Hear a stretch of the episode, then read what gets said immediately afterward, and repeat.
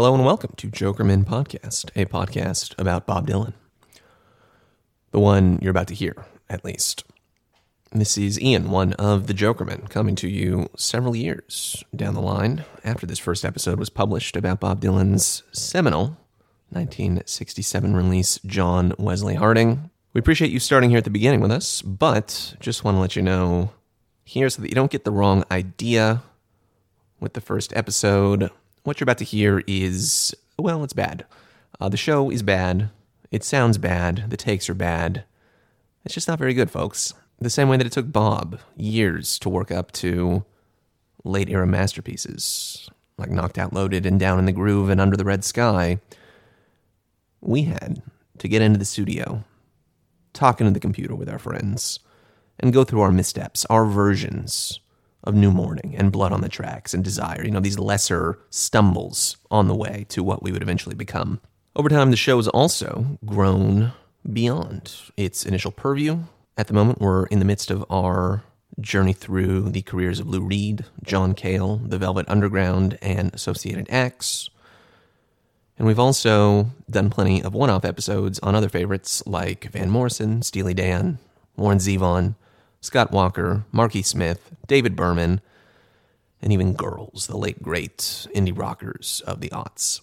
All of which is to say, there's a lot more going on to Jokerman Podcast than what you're about to hear in this inaugural conversation. And to that end, we have decided it would be helpful to put together a Jokerman starter pack of sorts, which is linked here in the episode description of the episode that you just clicked play on. The starter pack includes plenty of hits from all throughout the catalog of Jokerman podcast, both the Bob era, the Lou and John and VU era, and several one off episodes as well. It's meant to give you sort of a good taste of what this show is really about, all the different dynamics and dimensions of what is going on here, and what it would turn into over time. With so many hundreds of episodes in the back catalog now, we know it can be an imposing journey to begin.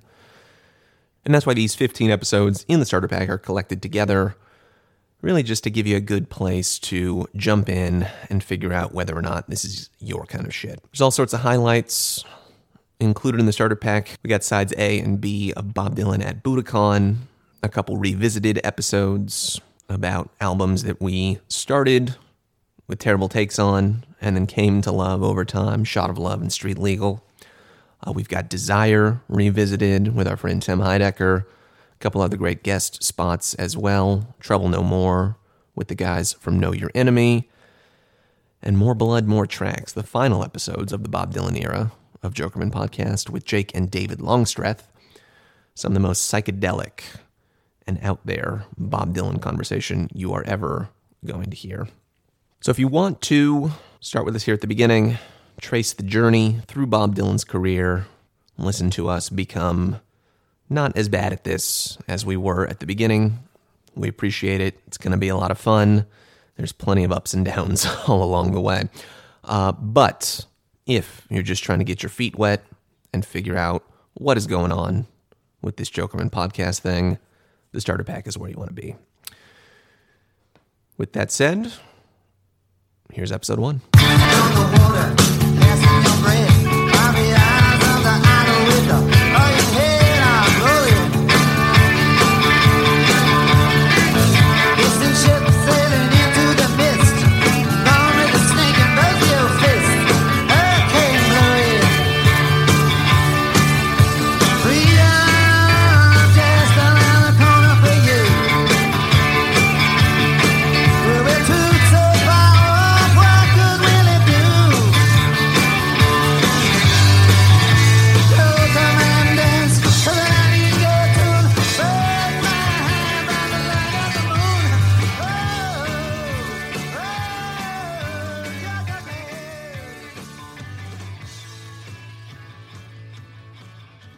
Welcome to Jokerman, Jokermen podcast. Plural.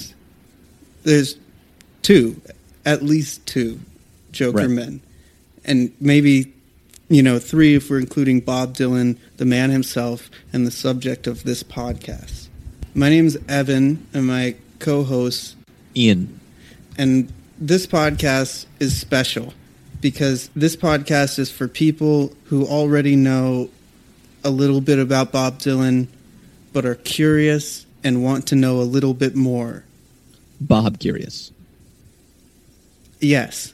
The impetus for this this podcast is really an exploration of uh, most of Bob Dylan's career, and by that I mean everything that you never listened to because you listened to Blonde on Blonde and you listened to Highway 61 Revisited and you listened to some of the early folk sounding stuff. The whole point of this podcast is um, that we're To not not, about it. we're not going to talk about any of those. We're not really going to talk at all about the classic, wonderful albums Blonde on Blonde, Highway 61 Revisited, bringing it all back home. And we're not going to talk about the nuanced folk stylings of uh, the times they are changing and the freewheeling Bob Dylan and and the Witmark demos. And we're not going to listen to any of that because that stuff is uh, so good that you can't talk about it. That stuff is good, and we're going to listen to the shit. The Empire Burlesques and the uh, Under Red Sky and the uh, the Fallen Angels. Yes, and we're talking about this image that people have of of Dylan being kind of calcified in time. That early '60s, early to mid '60s, like New York, uh, black and white photo world that we all just want to trap Bob Dylan and Lou Reed and all these great artists in, and it's uh, to everybody's detriment that we don't look at their uh, later work with that same curiosity. Exactly. I mean, think about just the uh, the pages and pages of print that have been wasted on 90 minutes. Well, I guess more than 90 minutes because Blonde and Blonde's a double record, but between that and Highway 61 and bringing it all back home, it's 100, 120 minutes of music, something like that. And uh, it's, it's sustained half a generation or it, multiple generations worth of rock critics or whatever.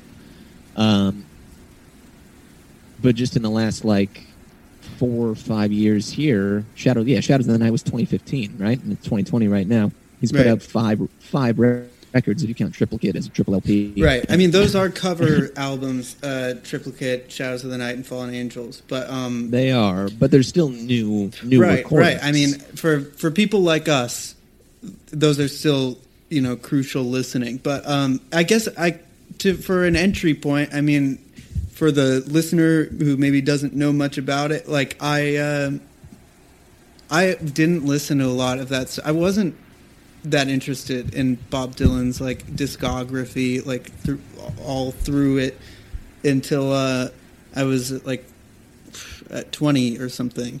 I had just Right. listened to the other stuff as a teen, and I just wasn't very curious about it. But the sort of miraculous thing about what his output is that beautiful, like pure magic is like maybe never going to be manifested the same way as in the early classic records, but it uh, does still exist and, and it changes form. It does pop up in these unexpected points throughout his career. And uh, to write him off is like uh, a big mistake, a bad idea. Yeah, I, mean, I, I think this is sort of a trite uh, thing to say about the great artists or whatever, but you know, the failures are more interesting to think about and talk about than the successes are, or you know, the uh, the, the unimpeachable classics, however you want to phrase it, uh, because we we know what someone like this is capable of, what he's done in the past, and yet, um, you know, you've you've got your Empire Burlesque circa 1985 when he's sitting there in a fucking uh, like Miami Vice white blazer with the shirt collar unbuttoned and the gated And- drums and and it sounds like uh it sounds like that album cover looks that record. Yeah. and yet you know i was listening to that recently and and i hadn't heard it in a while and i listened to the song dark eyes and it comes out of nowhere in that record.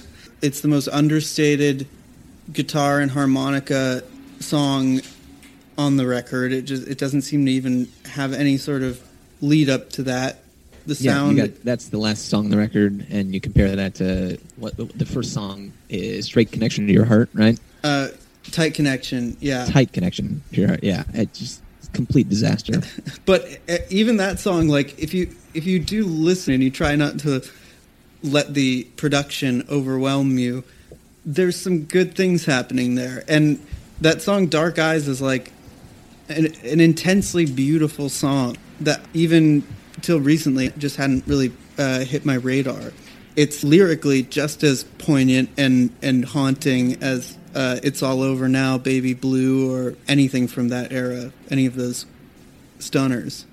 Yeah, he's. Uh, I mean, the the man is capable of uh, of masterpieces. Whether he's twenty five year old Dylan or forty year old Dylan or seventy, about to turn seventy. He's at, his birthday's in two days. Well, he's about to you know turn 80 soon. He's I mean he's I- he's that? I 70 thought it was seventy nine, 79. So he's I mean he's on the cusp. but it's two day two days from today. Yeah. Happy birthday. Happy early birthday! Well, this Bob, we don't know when this will listening. come out. Yeah. Well, yeah, happy uh, happy birthday uh, in in the future or in the past, depending on when this uh, ever reaches the airwaves.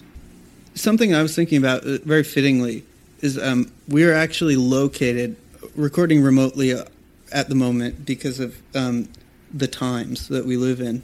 I'm recording from Malibu, California, and you're recording from New York, Ian, New York City. The one and only. And it occurs to me that these are two very important Bob Dylan locations on on the geography because Bob Dylan lives in Malibu and he Sure does. became famous in New York City.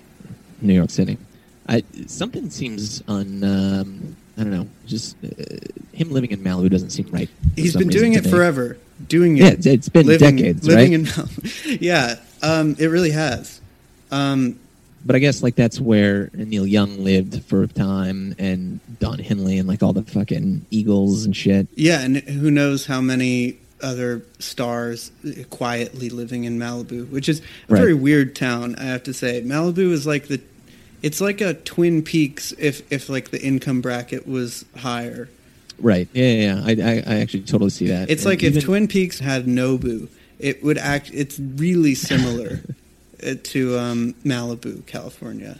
And also there was some sort of like weird surface level fixation with Eastern religion and philosophy, like people walking around. Well, they don't do it anymore, but it was the kind of place in 2004 where everyone wore a red Kabbalah string on their Right, wrist. right. And Bob Dylan living here, in a way, it does feel kind of appropriate.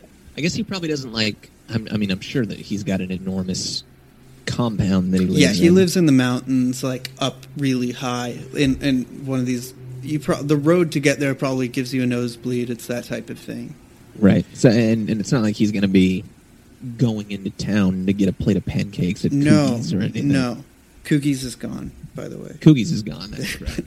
Yeah, I, I heard that a couple years ago. So Ian and I, full disclosure, we're both from California.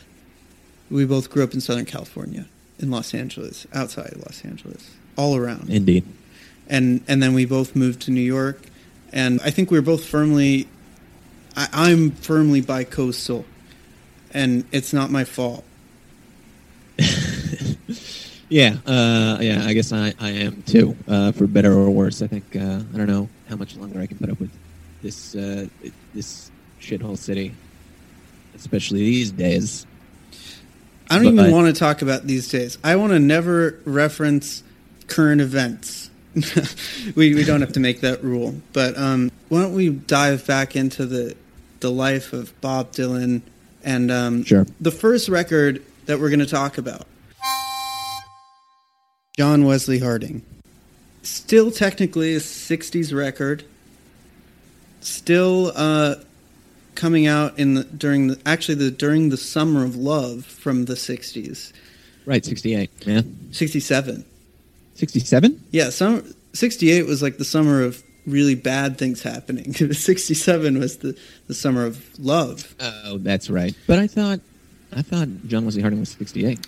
Well, we have to consult wikipedia.com, but I'm We pretty sure sure um, that it is. Ah, you got it. It's 1967. So just put yourself, twenty-seven. close your eyes, and think about a peace sign, and think about having long hair, and think about psychedelic rock music, and then throw that all away. Throw it into the trash because this album is not a psychedelic record. It is not even a a full on rock record uh, when you compare it to the heights of rock that were happening that year. Right. It's not quite a folk record. Yeah, I guess like if, if you try to think uh, contemporaneously, uh, like what what was going on, you've got uh, what Sergeant Pepper's was '67. Like up until this point, the record before this, obviously Blonde on Blonde, like Dylan had been kind of on the cutting edge of of the pop mu- music scene, right? Like he was he was setting the template for what to do. Uh, he- people were following in his wake, and uh, this have- is the first record where he starts to like um, uh, diverge from whatever the popular currents are in the rock scene. Yes. Yeah, you got Sgt. Pepper's Lonely Hearts Club Band, the album by the Beatles, and then you have John Wesley Harding, which was which comes after a period of silence because uh, Bob Dylan uh, had a, an accident. Uh, allegedly, he had a, a motorcycle accident that The nobody motorcycle. nobody knows anything about. Nobody's ever seen him um, ride a motorcycle in person. Nobody knows. Um, I'm kidding. Sorry. He no. He's It was a, fa- he, it was a false flag. he absolutely it was a lie, and that's the kind of thing we're going to do on this show. Sometimes is lie, uh, and then reel it back. He's just ri- like Bob would want it. yeah, he rides a motorcycle, and I think he still likes to do that. And um, he crashed on it, and this caused a period of silence from which he went to a cabin and hung out with the band, and they just did kind of low key jams, and um, then recorded this record. Yeah. Yeah, and this was uh, this- was it just two records in Nashville? Was there anything in Nashville after Nashville Skyline, which is the next one? One thing this podcast isn't is a professional music historians podcast. Yeah, we're we're uh, searching for the what feels true rather than what might be true. Uh, did you hear that a motorcycle passed by? I did. Was that Bob? You never know. And that's one of the things that's great about Bob Dylan still being alive. And I hope he's alive when we put this out. He's in. I mean, he's made it this far. Seventy nine. He's he's got he's got miles to go. on a motorcycle, a Triumph motorcycle. Right down, uh, right down PCH. Um, I know we said we wouldn't talk about uh, Bob Dylan before he put this out, but Right. one of the great things about the early years was um, all the interviews where it seemed like the entire world had deep, crippling OCD about Bob Dylan, and when he would do a press interview, people acted bizarre and asked him questions like, "Are you important?"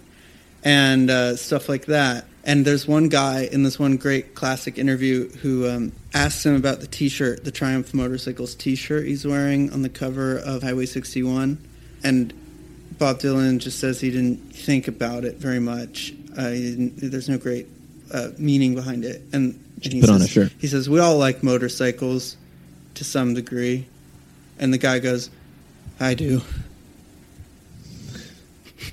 That's that's Bob for you. Bob and his interviewees. Bob and his interviewers. Great, great jacket on the cover of that record too. The, Oh, yeah, uh, it's very- it's like- black it's jacket sh- with it like might- colors on it. I think it's like a satin um, Yeah. jacket.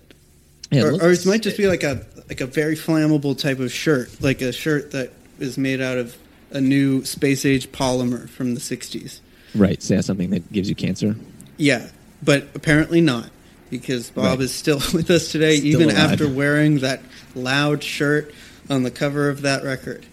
I hope he's not like one of those guys, like you know, uh, who's not like Hillary Clinton and like eating adrenochrome to stay alive through decades and decades, even when he should have died of natural causes years ago. Yeah, I don't. I don't know if he is. I don't know if he's doing the um, like the baby stem cell uh, juice press, Right, or if right. he's maybe found some other um, sinister way of maintaining his corporeal form. But um, I think he's innocent. I, I, he's just like you know, he wouldn't he wouldn't jive with that shit. I bet the way that he stays alive has nothing to do with anything I've ever thought about as being um, healthy. I bet he stays alive by working in his metal shop and talking to strangers who don't know who he is. Uh, uh, well, so I guess back to John Wesley Harding. Yeah, we're we're about to dive nose first into a very beige album, an album that has a beige cover and a beige Sort sound. of gray, yeah, It's- gray. It's, grayish. gray, it's earth tone. beige. It's there's a there's black and there's earth tones, and it's an album that has a quiet sort of pattering sound, and uh, it's um, a very hard album to talk about. Why don't you start, Ian? it's a very hard album to talk about, which is why we've elected to talk about it on the podcast. It's uh, you know, it, it's a record that I I admire more than I love. I would say when I when I first became aware of it, I, I got really excited about it because I thought, oh, you know, here's a here's an interesting one that I'm going to be able to claim as my own, and uh, that uh, ended up being the case to some some degree. Uh, although the next one, Nashville Skyline, is definitely more that kind of record for me. Uh, but we'll we'll talk about that in due time. I, I actually really like this record. Um, you know, it, it, I don't think I became aware of it until like a lot later. Like I, I think I even had listened to some of the later '70s stuff and maybe even some of the Christian stuff before I got into this one. No, And um, weird uh, w- weird order there. yeah, I don't think I ever actually had a really uh, chronological experience with these records, um, except I- for you know the beginning stuff. But um, The early stuff. this record is uh, and into the 70s a bit but um this record i think i maybe didn't even know it existed until like after i had listened to um, blood on the tracks and some of those more famous uh, 70s records rolling thunder It's an easy it's an easy one to miss, especially coming on the heels of Blonde on Blonde, which is you know well blonde i on mean the, blonde. the, what, what is there to it's say? an incredible contrast between those uh, immaculate very uh, very what's the word you would use for those the holy texts. Yeah, the holy texts. The famous, really bizarre phrase that Dylan used to describe those records uh, the thin, wild, Metallic mercury, sound. mercury Or mer- sound. mercury Thin, sound, high, right. wild mercury. Something like Yeah. this. Yeah. Um, a completely batshit way to describe the kind of music that you're making when it's. Um, if it's not electronic music and you're using guitars and drums, uh, it's a very weird way to describe it. Um, but Still makes perfect sense to it me. does make perfect sense, and uh, I won't describe why because you just have to listen to those albums and uh, have your life changed. But um, John Wesley Harding, if if uh, Blonde on Blonde and those ones are are the thin, wild Mercury sound, John Wesley Harding is the sound of uh, a a a rucksack, uh, a, a sound of a. Uh, help me out here, Ian. Yeah, um, you know, a, a horse uh, uh, uh, chewing It's some the sound of a and, horse uh, in a in a leather bag, sure, and and then some rocks sort a clattering worn- down a cliff. leather bag. You got some uh, at the top of a cliff. The horse it lets some rocks clatter down, and uh, those rocks hit a mountain of broken violins. How about that? Sure, just like a Bugs Bunny cartoon. Um, this record is like full of kind of uh, beguiling story songs that Yeah, make you feel like portraits. you're having a stroke. they make you feel like you're having a stroke. I, I mean, we should start at the beginning, but um, Lily Rosemary and the Jack of Hearts is a song, and uh, well, that one, I, I guess That's th- that well, one is that's like blood on the tracks. I was thinking of the other. Uh, Story ballad song in in the uh, lineage of Lily Rosemary and Jack of Hearts. Frank, the Ballad, The of Frankie of Lee and Judas Priest, Judas Priest, which is yes. interesting, and I'm actually very smart in a way for having Uh-huh. connected those two. Um, yeah, absolutely. But uh, let's just start with the very, very beginning. The first song, John Wesley Harding, the eponymous track of the Yes. record. This song is about a mythical lawman who might also be God. Is that right? Uh, is that what we would say? Might also be God. That's kind of how I interpret it because um, JWH, I always thought it was like Yah, like a reference to like Yahweh. Oh, yeah. And then you know, and, and it says he uh, he travels with a gun in every hand. which is a weird way to put it. Like, like maybe he's like Shiva with like a bunch of swords. Right, like several different arms. Yeah, the, the every hand line is an is an interesting In one. you every know. He's not hand. traveling with a gun in each hand or both hands, but every hand. And you'd think you just have two. You, you, you would think that. Yeah, I mean, this is a it's, it's an unassuming, uh, quiet little ditty to start the record off with. Definitely a strange kind of song to name a record after, I would say, because it's not really doing a whole lot besides, you know, kind of um, setting a mood. It puts me in a good mood. Th- This It does put you in a good time. it's, yeah, a, it's, nice an and upbeat jaunty. little jaunty uh, tune. Um, it talks about jo- how John Wesley Harding is a friend unto the poor, and um, Yep. that he would also kill you if you're uh, not an honest man. You know, there's a Yeah. threat of you know like holy retribution. Absolutely. Do you ever look at the uh, the BobDylan.com website? Funny you mention it because I'm frantically typing that in right now. It's a great resource, uh, but one one of my favorite things about this website, and it's something I just stumbled across randomly at one point, is, um, and I guess I don't know how accurate these numbers are, these dates or anything, but uh, apparently um, they've got uh, for each and every song in the catalog, uh, they've got a count of the number of times each song has been played live. Oh um, yeah, as yeah. well as when the first instance of the song being played live was, and latest, uh, the latest, the last instance of the live playing, and uh, and John Wesley Harding. Looked it up.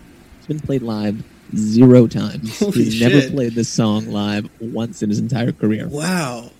See that that is actually such a, a great thing to bring up because this album does have that weird thing about it, like that it almost doesn't want you to know it exists. It, it is a kind of terminally elusive record, Right.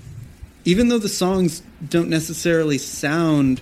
Cha- the, cha- the sound isn't challenging. There's not like some great difficult avant-garde aspect to it. Not that there is to anything Dylan does sonically for yeah, the most not part, uh, not putting out Revolution Nine or anything. or um, Sister Ray. or Sister Ray, or or another challenging, uh, another challenging type of music, like Right.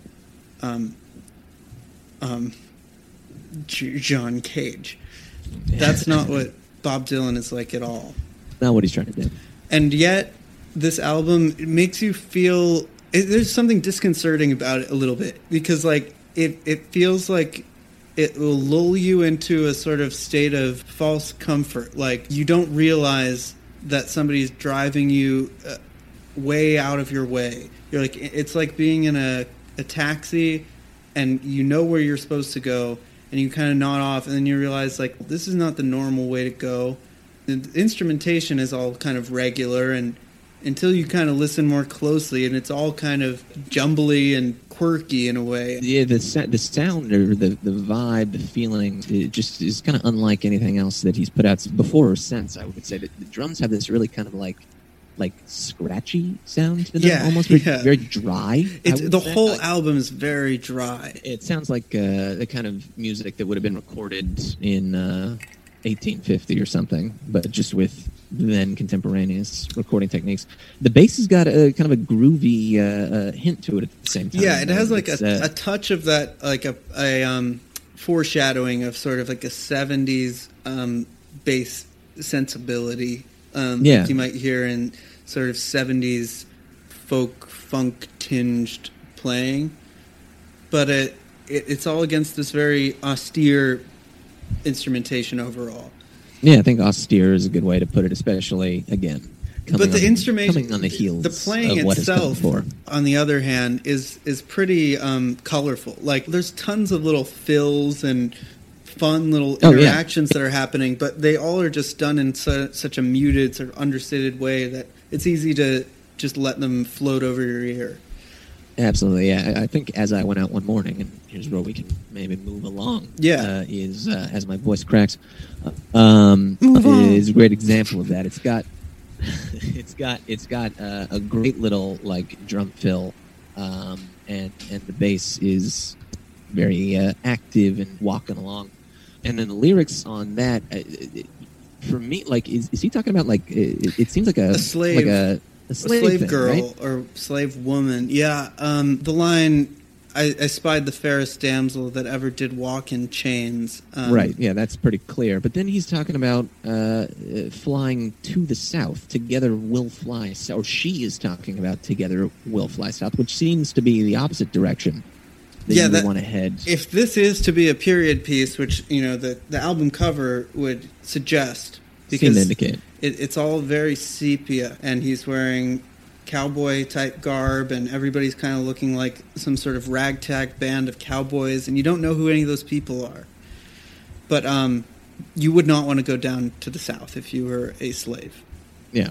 I'm no He's- uh, historian, but That that does seem to hold up. Um, but then he's talking about Tom Paine also, which uh, I, I would take to be a reference to Thomas Paine. yeah, but he's like saying it like he's at his house. Right, like Or at his land. plant, like yeah, his like farm or something. Yeah, I'm just at Tom Paine's.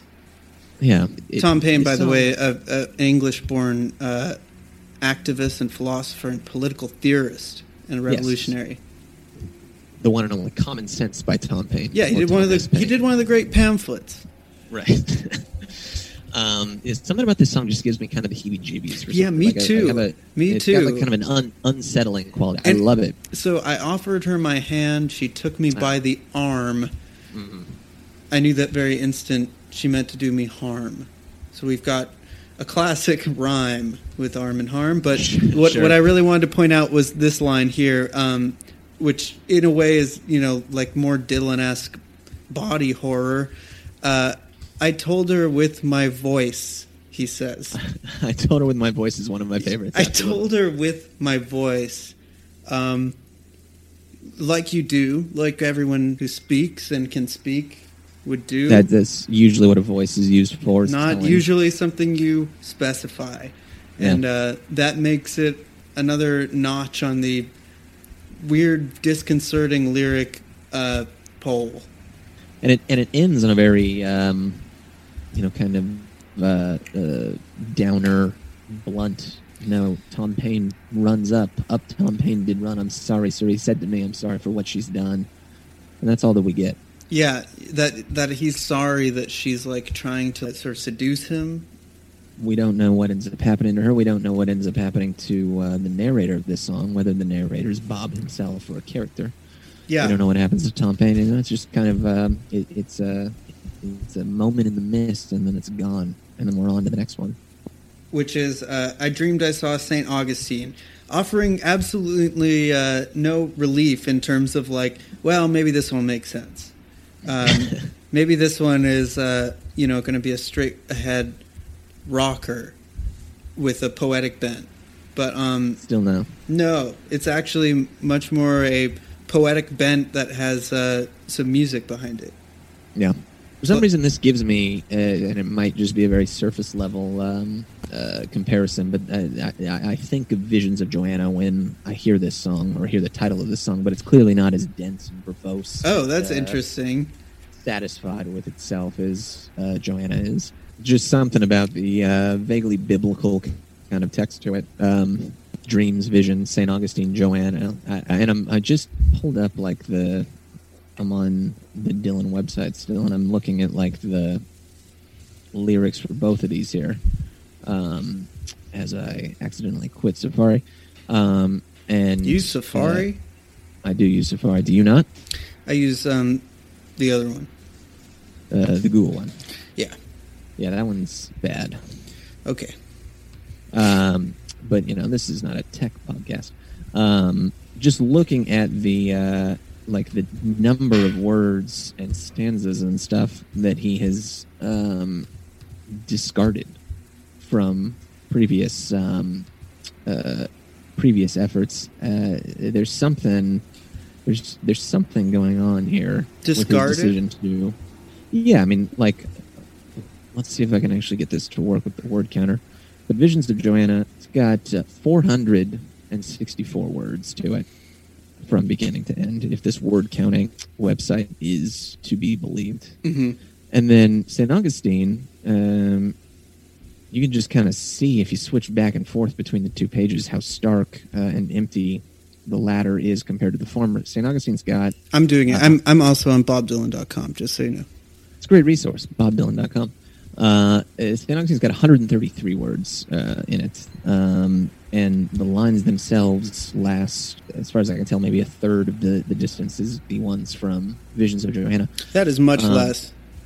Yeah, um, you know, so this is, I, I think, and this is maybe the overall thesis for this record. Um, or one of the claims that I would make is like, you know, this is the first instance of many that we'll we'll get to see in the future where uh, uh, Dylan's main goal appears to be just confounding uh, the expectations of his audience.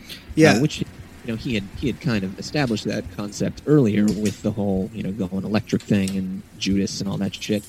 Um, but one got the sense uh, uh, just from that moment in time that you know maybe like we were talking about earlier, this is him just kind of forging ahead in the history of rock music, and maybe he's settling into the, the sound that he's going to stick with throughout his career. And and then he did- he does not in this and he case. does not exactly. Many people do do that. You know, your Eric Claptons, your uh, your hack shitheads. Um, but Dylan, I have no uh, comment on that. I have no comment on, on what you just said. And No, well, I I'm- mean that I'm fully because I don't. I just I just don't think about Eric Clapton that much. So, but All right. I'll let it lie. Okay, I'm sorry if anyone out there is a Clapton head. Well, I'm, you should really be apologizing to the man himself in case he was listening because it's not Eric. impossible. Eh, you know, he can do what he likes. But yeah, I mean, th- this is the first instance of just a completely hard left turn. Um, After the going electric, it's like this is kind of like the biggest shock in like the weirdest way you could possibly do it. You have like all of the people who felt alienated when he went electric, and then how do you possibly alienate the extremely excited and rightfully so crowd of people who are hanging on your every word when you've done a blonde on blonde and Highway 61 and bringing Right. it all back home. And I guess the answer is to make an album full of stuff that is like conversations that you had a dream about and then you forget it when you wake up. And Right. uh, it's all beige. extremely beige. Yeah, and I, I think that that like that tendency that he has gets more and more interesting as we proceed later into his career and his discography evolves along with the history of rock music. Uh, the next song on this record This is actually a cover of a Jimi Hendrix song, "All Along the Watch." yeah, no, that's that's actually um, a really crazy fact about this record is uh, simply that all along the Watchtower, the song that everybody knows uh, because Jimi Hendrix played it uh, is actually from this record, Sure is. and that is Who- who knew? that is kind of like the the wild card, um, the gateway drug fact of this of this album is like, oh, you know, all along the Watchtower, that's from the album John Wesley Harding. One of the least uh, rock and roll records of all time. I don't know what is there to say about all along the Watchtower. You know, th- it- not a whole lot, I would say, because this is the one song that has been sort of canonized, even if it isn't in this version uh, from this record. Um, I, one thing that I do find interesting on, on this, going back to our, our play counts, uh, which remember we had zero for the title track, uh, which apparently Dylan thinks very little of. Um, all along the Watchtower, 2,268 plays throughout his career, uh, beginning January 3rd, 1974, uh, which would have been, was that Rolling Thunder Revue by then, or was that just before it? Uh, Right around in that era. right around that Uh, time, and certainly after Jimi Hendrix covered it famously, uh, well Yes. after that. And I, I wonder if Dylan thought, well, maybe I'll give it a, a little time. I'll put in a little buffer just so it doesn't seem like I'm um, like copying myself. Copying uh yeah it's like oh yeah yeah that song i wrote was pretty good actually yeah. I knew Well, that I it was good. I knew it was good before jimi hendrix made it the most uh, one of the most famous songs that he ever played but um i'm gonna play it again 2000 times. Yeah, uh, it's it's played it uh, up until uh, most recently, November 29th, 2018. Um, a show that I might have been right around the time that I saw him. I guess probably was right around the time. Oh I saw yeah, we should talk about if we've seen Bob Dylan, and I've seen him three times.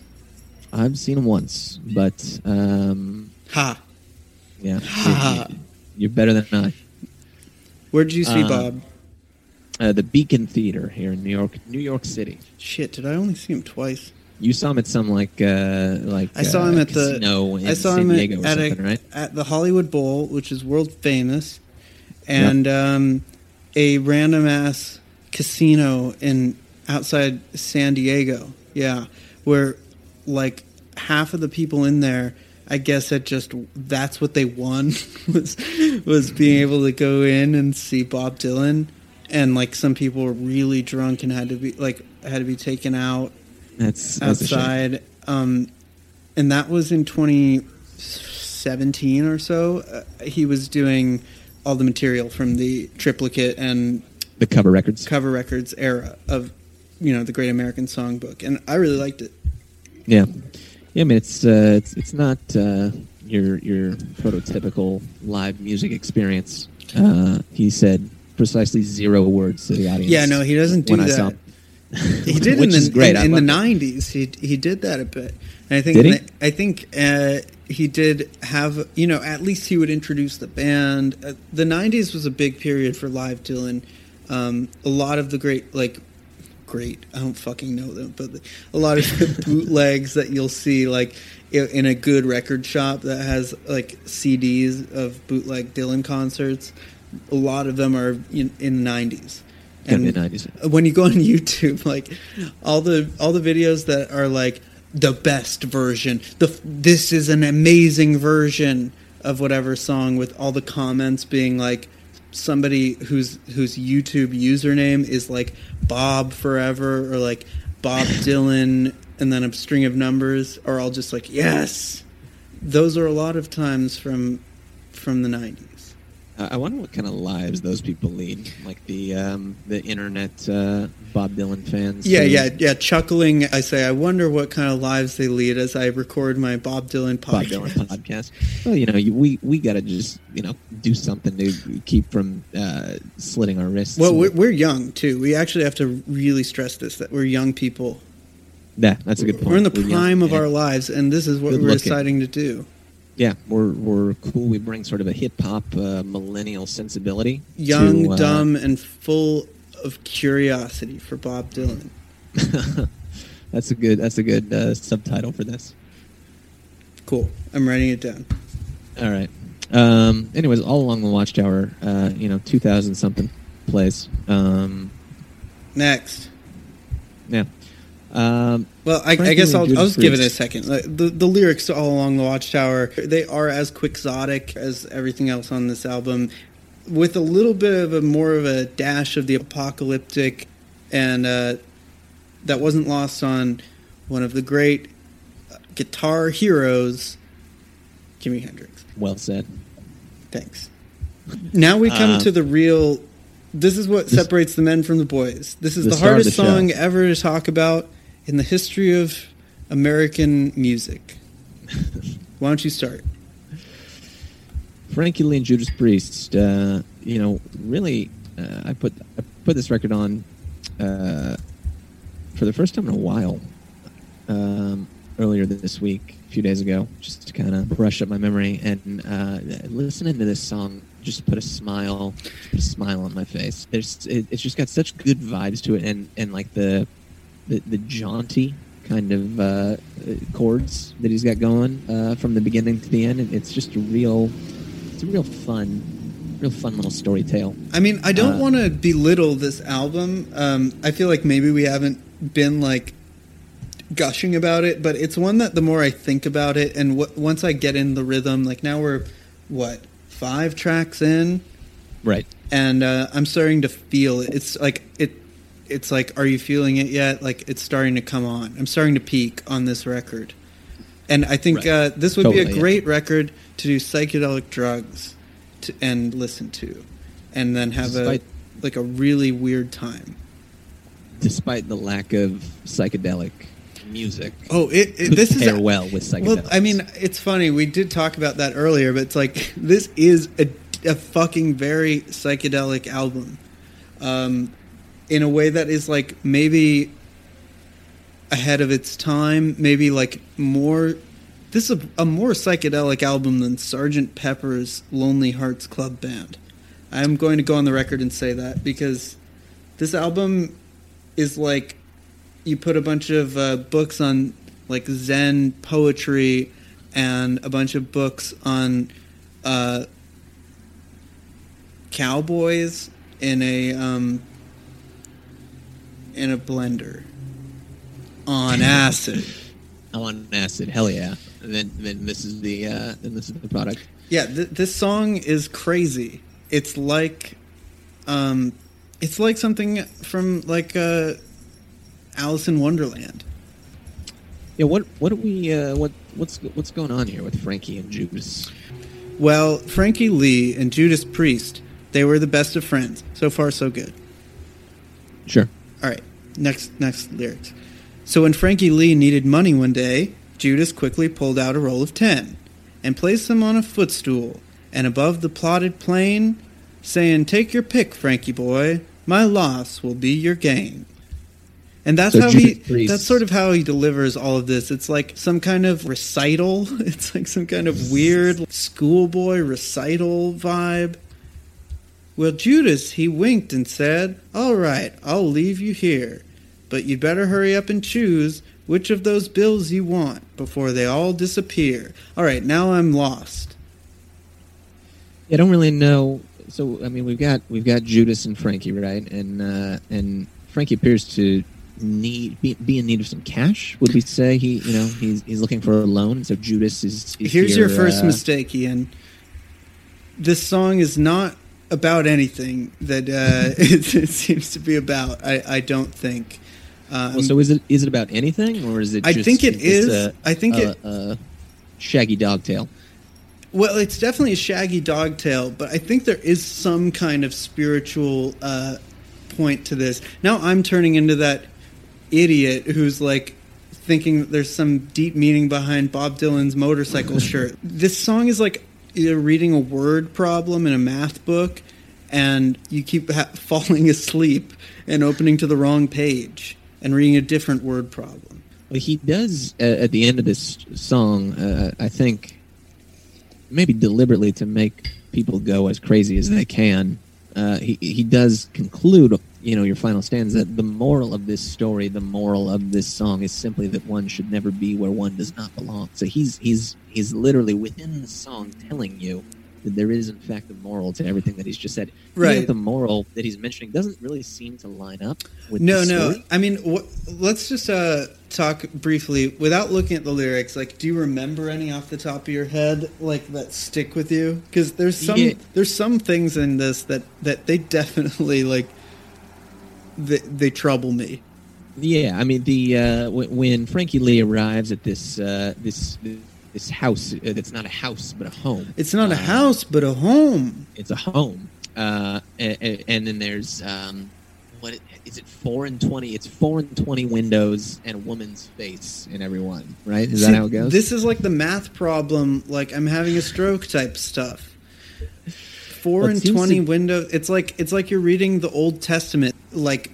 10 cubits by 40 cubits like noah building the ark type of biblical measurements I get uh, like Islamic vibes from this for some reason. well Uh, old this- testament is islamic vibes you know it's it's potato potato Sure, but that uh, uh, that the the other line that's uh, sticks with me here. Uh, there towards the end, after Frankie has uh, has burst in the arms of Judas Priest and died of thirst, right um, forget that he the kid- dies he dies. Yeah, from having sex apparently. okay Um, right? That's that's what's going on there for those If you uh, say so. 16, 17 days. Would you, what else? What else is he doing there in this house with these these uh, four and twenty women? well it's not a house it's a home Uh, that's yeah, good.